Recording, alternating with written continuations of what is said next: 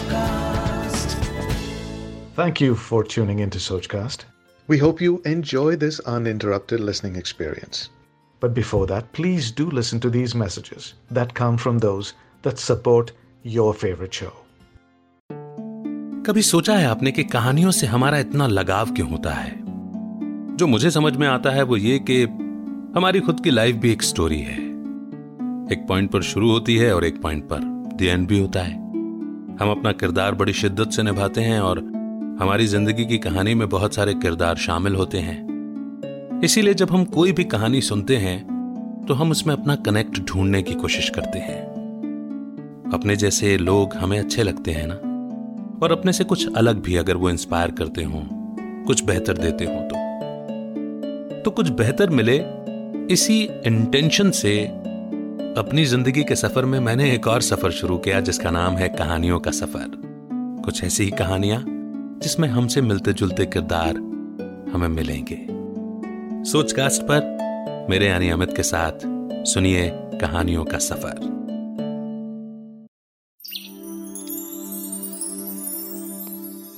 नमस्कार, मेरा नाम है अमित वाधवा, कहानियों को आवाज़ देता हूँ। छोटी कहानी बड़ी सीख में आज की कहानी है दान का महत्व। एक बार की बात है कि श्री कृष्ण और अर्जुन कहीं जा रहे थे। रास्ते में अर्जुन ने श्री कृष्ण से पूछा कि, प्रभु, एक जिज्ञासा है मेरे मन में। अगर आपकी आज्ञा हो तो पूछूँ? श्री कृष्ण ने कहा, अर्जुन, तुम मुझसे बिना किसी हिचक कुछ भी पूछ सकते हो। तब अर्जुन ने कहा कि, प्रभु, मुझे आज तक यह बात समझ नहीं आई कि दान तो मैं भी बहुत करता हूँ, परंतु सभी लोग कर्ण को ही बड़ा दानी क्यों कहते हैं? इस प्रश्न को सुनकर श्री कृष्ण मुस्कुराए और बोले, कि आज मैं तुम्हारी जिज्ञासा अवश्य शांत करूँगा। श्री कृष्ण ने पास में ही स्थित दो पहाड़ियों को सोने का बना दिया। इसके बाद वो अर्जुन से बोले, हे hey अर्जुन, इन दोनों सोने की पहाड़ियों को तुम आसपास के गाँव वालों में बांट दो। अर्जुन प्रभु से आज्ञा लेकर तुरंत ही यह काम करने के लिए चल दिया। उसने सभी गाँव वालों को बुलाया और उसने कहा कि वो लोग पंक्ति बना लें। अब मैं आप लोगों को सोना बांटूँगा। और सोना बांटना शुरू कर दिया। गाँव वालों ने अर्जुन की खूब जय जयकार करनी शुरू कर दी। अर्जुन सोना पहाड़ी से तोड़ते गए और गाँव वालों को देते गए। लगातार दो दिन और दो रातों तक अर्जुन सोना बांटते रहे। उनमें अब तक अहंकार आ चुका था। गाँव के लोग वापस आकर दोबारा से लाइन में लगने लगे थे। इतने समय के पश्चात अर्जुन अब काफ़ी थक चुके थे। जिन सोने की पहाड़ियों से अर्जुन सोना तोड़ रहे थे उन दोनों पहाड़ियों के आकार में जरा भी कमी नहीं आई थी। उन्होंने श्री कृष्ण से कहा, प्रभु, अब मुझसे यह काम और ना हो सकेगा। मुझे थोड़ा विश्राम चाहिए। प्रभु ने कहा कि ठीक है, तुम अब विश्राम करो, और उन्होंने कर्ण को बुला लिया। उन्होंने कर्ण से कहा कि इन दोनों पहाड़ियों का सोना इन गाँव वालों में बांट दो। कर्ण तुरंत सोना बांटने चल दिए। उन्होंने गाँव वालों को बुलाया और उनसे कहा कि यह सोना आप लोगों का है। जिसको जितना चाहिए वो यहाँ से ले जाए। ऐसा कहकर कर्ण वहाँ से चले गए। यह देखकर अर्जुन ने कहा कि ऐसा करने का विचार मेरे मन में क्यों नहीं आया? इस पर श्री कृष्ण ने जवाब दिया कि तुम्हें सोने से मोह हो गया था। तुम खुद यह निर्णय कर रहे थे कि किस गाँव वाले को कितनी ज़रूरत है। उतना ही सोना तुम पहाड़ी से खोद कर उन्हें दे रहे थे। तुम में दाता होने का भाव आ गया था। दूसरी तरफ़ कर्ण ने ऐसा नहीं किया। वो सारा सोना गाँव वालों को देकर वहाँ से चले गए। वो नहीं चाहते थे कि उनके सामने कोई उनकी जय जयकार करे या प्रशंसा करे। उनके पीठ पीछे भी लोग क्या कहते हैं, उससे कर्ण को कोई फ़र्क नहीं पड़ता। ये उस आदमी की निशानी है जिसे आत्मज्ञान मिल चुका है। इस तरह श्री कृष्ण ने खूबसूरत तरीके से अर्जुन के प्रश्न का उत्तर दिया।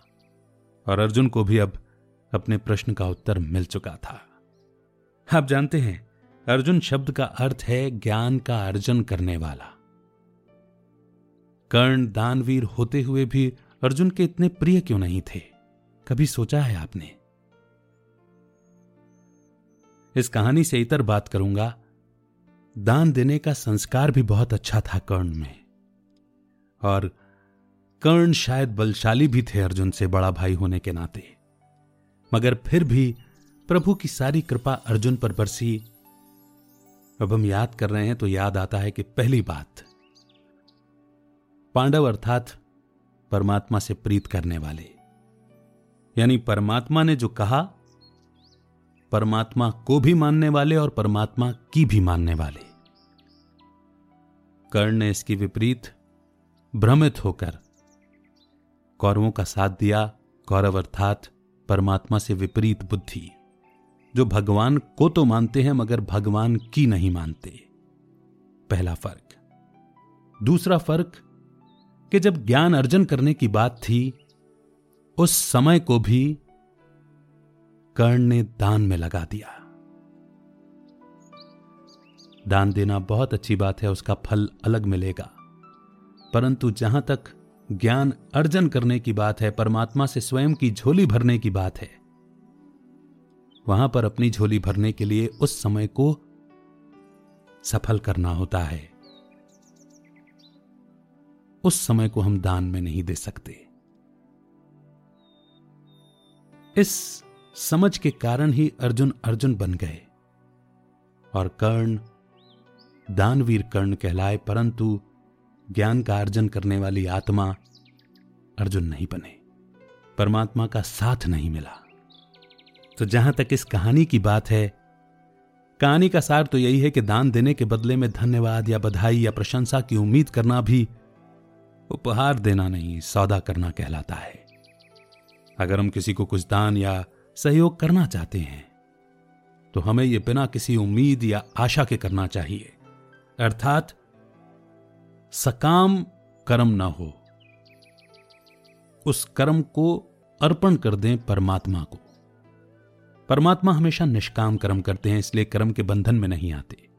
हमने यदि कुछ किया और किसी से कुछ अपेक्षा रख ली, आशा रख ली तो कर्म के बंधन में आ जाएँगे और फिर वो आशा पूरी नहीं होने पर, इच्छा पूरी नहीं होने पर एक्सपेक्टेशन पूरी नहीं होने पर हर्ट होता है। अब थोड़ा बहुत तो इंसान एक्सपेक्ट करता ही है ना? तो ठीक है, यही थोड़ा बहुत एक्सपेक्टेशन बड़ा दर्द बन जाता है।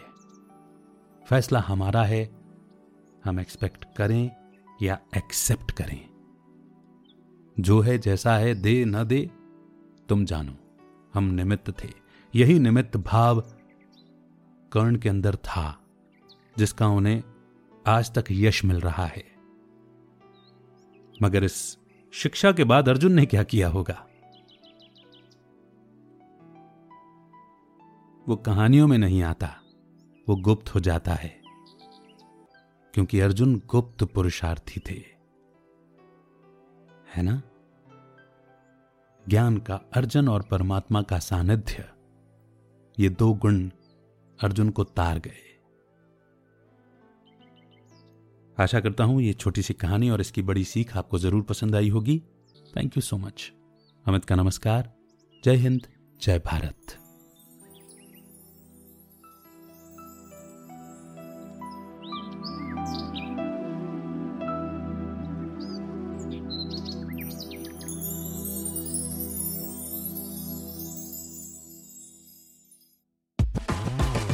Like this Sochcast? Tune in for more with the Sochcast app from the Google Play Store. आशा करते हैं कि आपको ये सोच कास्ट बहुत पसंद आया अगर कुछ कहना है इसके बारे में तो लिखकर बताइए हमें अपने फेसबुक और इंस्टाग्राम पेज पर सोच कास्ट ढूंढिए अगर आपको अपनी सोच दुनिया को सुनानी हो तो सोच कास्ट करो सोच कास्ट